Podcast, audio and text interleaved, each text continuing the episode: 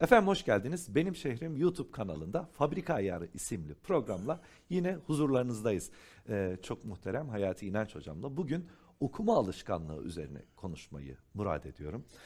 Genelde şöyle diyor insanlar hocam. Diyorlar ki alıyorum hocam kitabı diyorlar. Çok güzel. İlk 1-2 sayfa böyle bir hevesle okuyorum. Sonra olaylardan kopuyorum. Hiç kitap okuyamıyorum diyorlar ve bundan şekva ediyorlar ve size de çok gıpta ediyorlar. Bırak okumayı adam ezberlemiş diyorlar. Yani gerçekten bu kitaplarla arası çok da iyi olmayan ciddi hatırı sayılır bir kesim var. Bu arayı nasıl yaparız hocam tekrar? Nereden başlamalı? Yani acıkmış bir adama çorba içmesini tavsiye etmek evet. gerekir mi? Yani demeseniz içmez mi? Yani bu bir ihtiyaç. Mesela ihtiyaç duymadan insan ne okur, ne ezberler, evet. ne öğrenir. İnsan hiçbir şeyi ihtiyacı yokken öğrenmez arkadaş. İhtiyaç duyma meselesi bu. Yani. Önce ona ihtiyaç olduğuna inandırmamız mı gerekiyor? Mesela o işte. Yani seni sever, seni ciddiye alır, önemser ise sana bakar. Ne yaptığına bakar. Üniversitede bir süre hocalık yaptım. Okutman diyorlar ya. Hangi üniversitede hocam? Ankara'da bir özel üniversite, Turgut Özal Üniversitesi'ydi vaktiyle. Gazi'ye de gittim de. Yani 4 yıl falan sürdü. 1900 yok ne 1900 ya. 2000, 10, 11, 12 yıllarında. Bir kitapla sınıfa girip çıkıyorum. Benim bir şey dememe gerek yok. Talebenin en az yarısı o kitabı okuyordu. Yani bu talebeyle bir iletişim kurma, gönlüne girme meselesi. Şimdi şunu okuyun çocuklar desem okur mu? Zannetmiyorum. Kendisi arzu ediyor, görüyor, tamam diyor. Ama hoca bunu gezdirdiğine göre diyor, bu kitapta bir şey var diyor. Yani merak ediyor. Sevgi çok önemli. Yani divan edebiyatından bugün biraz haberdar olanlar mesela, ilgili duyanlar hep derler, lisede şöyle bir hocamız vardı, güzel anlatırdı. Ha işte mesela bir hoca onu sevdirmiş. Okuma çok içi boş bir şekilde konuşuluyor zamanımızda. Yani iki türlü okuma var. Biri kitabı alıyor, yanına bir kahve fincanı koyarak resim çektirmek suretiyle böyle bir aksesuar olarak değerlendiriyor. Kayseri'de bir hoca vardı. Büyük Kayseri Tarihi diye bir kitap yazmış. Halit Erkiletlioğlu. Bana hediye ederken, imzalayıp hediye ederken çok amaçlı bir kitap yazdık hocam dedi. Çok amaç derken hocam dedim. Yani dedi kütüphane süsü. Efendim boşluk doldurur, yastık olarak. Gerçekten mi? Tabii. Hacimli ya. Efendim kızdığınız zaman hasmınızın üzerine gönderseniz epey tesir icra eder. Belki okuyan da olur. Çok amaçlıdır. Yani bu kitap yazılı. Şimdi bir bu tarafı var işin. Yani böyle göstermelik falan. Hiçbir kıymeti yok tabii onun. Bir magazin ne olacak yani. Bir de kitap oburluğu. Ne bulursa okumak, çok okumak falan. Yani o da değil değil mi hocam? O değil, o doğru bir şey değil ya. Yani çok okumak marifet değil. İyi kitabı çok okumak önemli. Lazım olanı arayıp bulmak önemli. İhtiyacı karşılamak önemli. Yani çok okudu. Şimdi yani kitap karşıtı diyecekler de çok okuyup çok kafası karışmak öyle tavsiye edilecek bir şey değil. Ya kaç kitap basıldığına dair şöyle bir istatistik kurcalasa insan gözü korkar ya. Dehşetli sayıda kitap basılıyor. Yani az okunduğu söylenen ülkemizde bile. Mesele o değil. Sana ne lazım kardeşim? Zaruri ilim var, lüzumi ilim var, fuzuli ilim var. Evet. İnsanlar da fuzuli ilme çok meraklıdır. İşte gizli sırlar, yok efendim, rüya tabirleri falan böyle kurcalar. Çok lazım sanki. Ya bilmesen ne olacak? Gördüğün rüyanın tabiri yarın vefat edeceğini sen ne yapacaksın yani? Nasıl öyle diyor ya, o rüyayı sen görmüş olamazsın diyor yani hikayede. Ha. Sen o rüyanın adamı değilsin diyor. Ya. Denemek için soruldu oradan ya. Belli. Züleyha görüyor rüyayı, gidiyor hizmetçisine anlattırıyor git tabir ettir diye de. Ha. O tabiri dinleyen, o rüyayı dinleyen o tabirci diyor ki bu senin rüyan değil. Sen böyle rüya göremezsin. Sen bu rüyayı görmüş olamazsın. Kimin rüyasını anlattın bana diyor. Dolayısıyla neyin rüyasını görüyorsun ki neyin tabirini merak ediyorsun?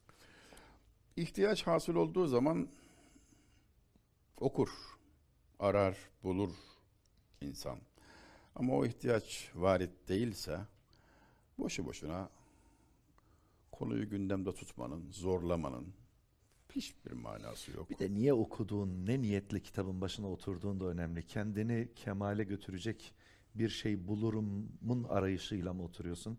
Yoksa yani lütfen yapmasın insanlar da bunu. Milleti dövmek için mi okuyorsun? Yani okuyup öğrenip çıkınca milleti dövecek misin bu bildiklerinde? Ne kadar çok şey biliyor, o bunu da okumuş desinler diye mi? İnsan rüyadan kaçarken bile rüyaya düşebilir. Orada gerçekten onun niyeti çok sağlam oturtmak lazım değil mi? Ben bu kitabı aldım okuyorum ama niye okuyorum? Niye okuyor? Niçin? Now why? Bu bildiğimle ne yapacağım? What should I do with this? Orada niyeti de sağlam tutmak önemli değil mi hocam? Elbette. Yoksa hiçbir işe yaramaz. Tersine döner. Allah göstermesin. Riyadan kurtulmak ne kadar kritik söylüyorsun. Yani riyadan kaçarken insan riyaya tutulabilir. Allah muhafaza buyursun. Kalpleri bilen Allah. Başkalarını idare edebilirsin, kandırırsın. Kendini de kandırmış gibi yaparsın ama her şeyi bilen, bütün sırları bilene hesap vereceksin. Yani esasen ilim edinme, öğrenme, şevki de, motivasyonu da işte buradan gelir. İyi insan olma, Allah'ın rızasını tahsil etme derdi varsa hasıl olur. Yoksa ne lüzum var yani? Niye yapayım yani? Niye zaman harcayayım? Sayı akal diye bir kanun var. Eskiler öyle derler. Az çalışma kanunu. Yürüme imkanı varken niye koşayım? Dikilmek varken niye yürüyeyim? Oturmak mümkünken niye dikileyim? Yatmak varken niye oturayım? Mümkün olduğunca az çalışmayı ister insanoğlunun. Tabiatı böyle. Evet. Onu harekete geçirecek bir dinamo, bir enerjiye, bir motivasyona ihtiyaç var. Teşvik ediciye. Bu yoksa konuşulacak hiçbir şey yoktur aslında. Yani ibadet de zevk almadan, ihtiyaç duymadan yapılabilecek bir şey değil yani. Metazori yürümez. Evet. Yani Cenab-ı Hak sevgisinden mahrum etmesin kardeşim ya. İş o ya yani. İş kalpte. Bir tercih yapacak olsak Hayati Hocam, İmam-ı Gazali'yi, İmam-ı Azam Ebu Hanife Hazretleri'ni, Hazreti Mevlana'yı bilmeden direkt Dostoyevski'den, Tolstoy'dan, Kafka'dan başlamak ne kadar doğru hocam ya? Yani bu kadar elzem midir yani? Şimdi bir ortamlara girdiğinizde hemen insanlar onlardan örnekler getiriyorlar. Freud'dan, Aristo'dan, Sokrat'tan vesaire. Ya bu kadar mı hocam? Yok. Yok, abartmayalım. Abartmayalım. Yani o entel görünme, malumat füruşluk yapma, bundan da mı haberi var falan diye dediğin gibi birini dövmek için falan. Yok, öyle değil. Abartmayalım hali şeyi. Önce kendi büyüklerimiz değil mi? Elbette. Yani kendimizi tanıyacağız, dinimizi dosdoğru öğreneceğiz. Kendi büyüklerimizi, kendi şiirde de öyle yani. Kendi şiirimizi, kendi klasiklerde, kendi edebiyat eserlerimizi. Önce bizimkiler canım yani, ne lüzum var bu. Biz gereğinden fazla kendimiz şişiriyoruz. Yunan medeniyeti için yapıldı bu bir vaktiyle. Herkes birbirini gazladı.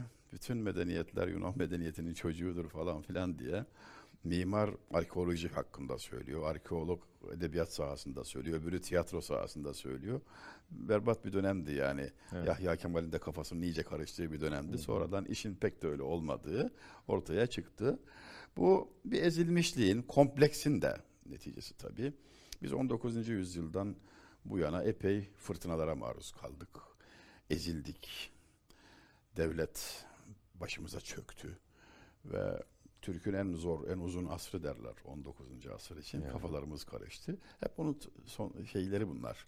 Yani tortuları, izleri, Tanzimat'la sonra başlayan. Böyle arafta kalmış enteresan bir millete dönüştü. Ne kendi ecdadının tam anlamıyla varisi, ne modern dünyaya tam entegre olabilmiş. Her iki tarafa da tam aidiyet, kendine ait hissetmeyen enteresan bir insan. Araftakiler. Evet, araftakiler. Biraz ona dönüştük yani. Peki hocam nereden başlamalı? Tekrar başa dönecek olursak. Yani ben okumayı sevmek istiyorum. Okumaya ihtiyacım olduğunu anlamak istiyorum diyen bir insan. Bu arayı nasıl düzeltmeli? Eskilerin yaptığı gibi Miftahül Cennet ile başlayacak. Vesiletün Necati ile devam edecek. Rüyadün Nasihin ile devam edecek. Yani bizim klasik eserlerimiz çok maruftur. Çok herkesçe bilinir yani. Anlamıyorum diyorlar hocam okuyunca. Kelimeler, cümleler ağır geliyor diyorlar. Ben onu kimse onu bana demesin. Ben onu kabul edemem. Kime? İsmet Özel'e mi demişler? Şu an hatırlayamadım tam. Hocam demişler, gençler anlamıyoruz, kelimeler ağır diyor da öğrensin haytalar demiş. Ne demiş? Öğrensin haytalar. Yani güzel demiş.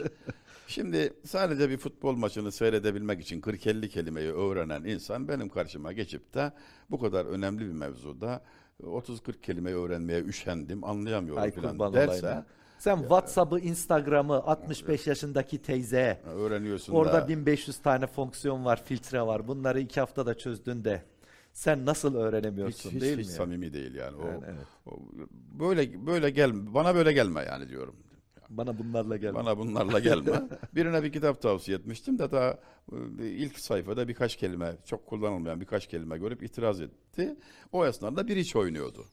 Ben de seyrettim. Dedim ki ya şu oynadığın oyunda kör, trefli, pik, karo, sanzotu, gran şilem sanzotu, kontur, sür kontur. Ben oturduğumdan beri de kaç tane kelime duydum. Vay hocam. Ne işe yarıyor? İyi bilirim. ne işe yarıyor bu kelimeler? Sadece bir iş oynarken yarıyor. Bunun için bunları öğreniyorsun da. Ya bana deme şimdi yani. Bana öğreneceğin kelime yüzü geçmez. Ya biraz ciddi olalım canım. O kadar da değil yani. Bir insanız yani. İnsan ciddi olmak lazım biraz. Yani mevzu... Ya böyle bakılıyorsa zaten çok aşağı bir seviyedeyiz demektir. Çok yani ümit kırıcı bir şey. Kendimize karşı dürüst olacağız önce, öyle mi? O da konuşulacak bir şey kalmıyor yani. Yani hiç lüzum yok yani. Hiç lüzum yok. Böyle yaklaşan birisi ciddi değildir, dürüst değildir yani. Belki alışmadığınız şekilde bugün biraz celalli şeyler söylüyorum ama estağfurullah yok doğru ama ya. Canım yani ben dediğin gibi ne kelimeler öğrenen insanlar görüyorum ya. 60 yaşına gelmiş, ben de 60 yaşındayım. Sosyal medyaya dair bir sürü laf öğrenmiş. Hayret ediyorum bazen ya. İmrenerek de bakıyorum. Aferin, bunu öğrenebiliyorsan. İnsanın kapasitesi ise mevzu. Vallahi ben 10 yaşında Kur'an-ı Kerim ezberleyen çocuk görmüşüm. Bana kimse maval okumasın yani. Ya. İnsanın kapasitesi hakkında fikir edinmek isteyen buna bakabilir. Bizden geçmiş artık yok. İmtihan devam ettiği sürece senden hiçbir şey geçmedi. Hiçbir şeyin geçtiği falan yok. Ha senden geçmiş olur, emaneti teslim ettiyse senden geçti hakikaten. Dün bir fotoğraf gördüm hocam. Kabir tabut fotoğrafı koymuşlar. Diyor ki imtihanı bitti, atanmasını bekliyor. Sınavı değerlendirilecek ve ataması yapılacak diyor. Burada duruyor diyor. Yani dolayısıyla o imtihan bitmediği sürece ciddi olmak, insanın samimi olması. Samimiyet ve vallahi bir hukukçu olarak hiç dememem gereken bir şeydir ama ne yazık ki kesin inancım bu. Zaman zaman tekrar ediyorum. Hukukçu böyle laf etmez de bütün suçlular tahliye edilse, herkes affedilse, itiraz etmem, alkış tutarım. Sadece samimiyetsizler affedilmeyecek, derisi üzülecek, alenen. Bir tek suç vardır, o da samimiyetsizliktir. Samimiyetsizliği tespit edilenlerin diri diri derisi üzülecek deseler, alkış tutarım. Benim anladığım bir tane suç var, temel suç samimiyetsizlik. Hiç numara yapmayalım. Yani Allah'a karşı samimiyetsizlik olmaz. İnsanın kendine karşı samimiyetsizliği vicdan çürümesidir. O da Allah'a karşı samimiyetsizliktir. Olmaz yani. Halbuki din samimiyettir. Din samimiyettir. Aynen öyle. Kabahati, kusuru olur insanın. Cehli olur. İlmi olur. Yani ne alim var tehlikede, ne cahil var eli öpülür. Mesele o değil. Mesele samimi. Samimiyet ve ihlas. İhlas nedir diye sormuşlar da. Samimiyet, ihlas nedir? Allah ile kul arasında sırdır. Melek bilmez ki yazsın, şeytan bilmez ki bozsun. Ya, ne kadar güzel. Yani. Peki hocam sizin kendi okuma alışkanlığınızdan da biraz bahsedelim mi? Siz mesela şu an okuduğunuz, takip ettiğiniz bir eser var mı? Ya da hayır, genelde biri bitirip ötekine mi başlarsınız? Yok. Yoksa birkaç eser aynı anda 3, 5, 8, 10 kitap kurcalarım. Onlar yani eve gittiğim zaman bir ona bakarım. düzenli ve akademik disipline uygun bir okuma tarzım hiç olmadı benim ömrüm boyunca. Hı hı. Bugünlerde elimde Tahir-ül Mevlevi'nin henüz basılmamış divanı var. Merhum üstadın şiir tarzı çok hoşuma gider benim. Hı hı. İzah tarzı. Sonra yeni çıkmış İskender Hoca'nın, İskender Pala da durup durup yazıyor maşallah. Yani Allah selamet versin. Onun çok büyük hizmetleri oldu. Çok büyük hizmeti oldu yani 20-25 yıl önce gençlere divan şiirini sevdiren adam diye tanınırdı ki evet. El hak doğru, hak ettiği bir sıfatıdır. Velhasıl birden fazla kitap okumayı, roman olarak da Refi Cevat Ulunay, daha önce bir tavsiye ettiğim zannediyorum yine bu seride. Refi Cevat Ulunay ve Ercüment Ekrem Talu'nun romanlarını hem tavsiye de etmiş olayım yani. Klasik Türkçemizin, sağlam Türkçemizin son şahitleri olarak, muazzam üstadlar olarak bu isimlere dikkat çekmek istiyorum.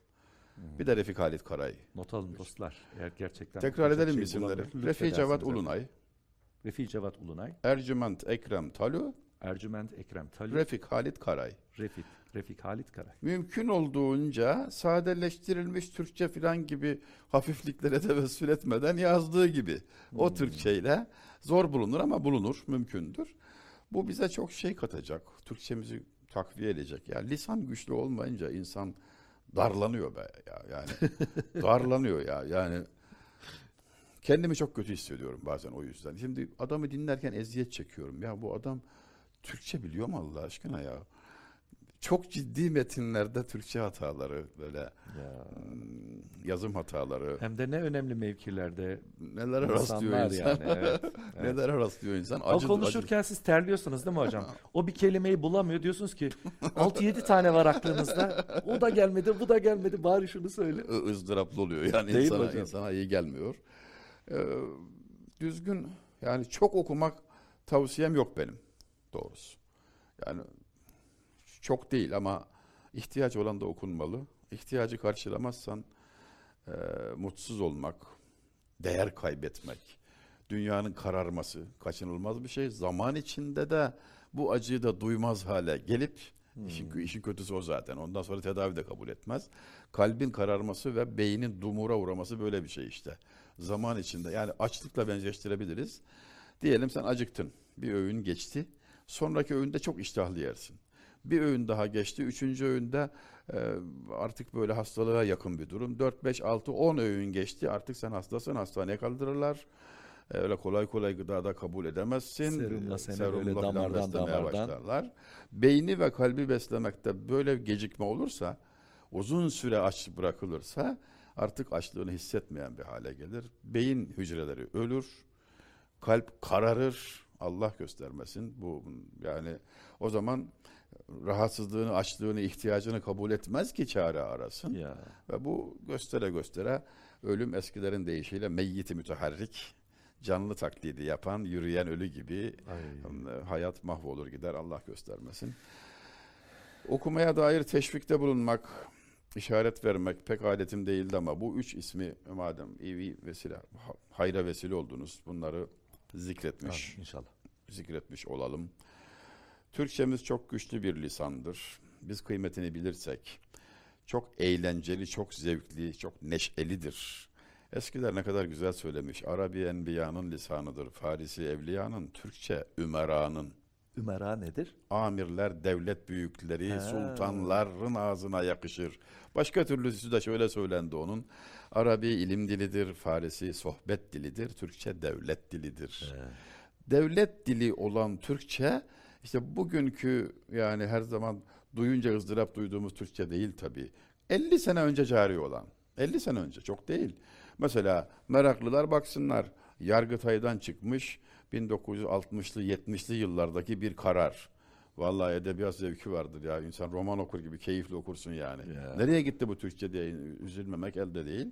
Lisanımıza sahip çıkmak güzel şey. Eyvallah. Teşekkür ederiz hocam. Estağfurullah. O zaman size bir Türkçe veda edeyim. Sayın İnanç, bu açıklamalarınızdan dolayı çok teşekkür ederiz. Estağfurullah. Bir başka programda yeniden görüşünceye dek esen kalın.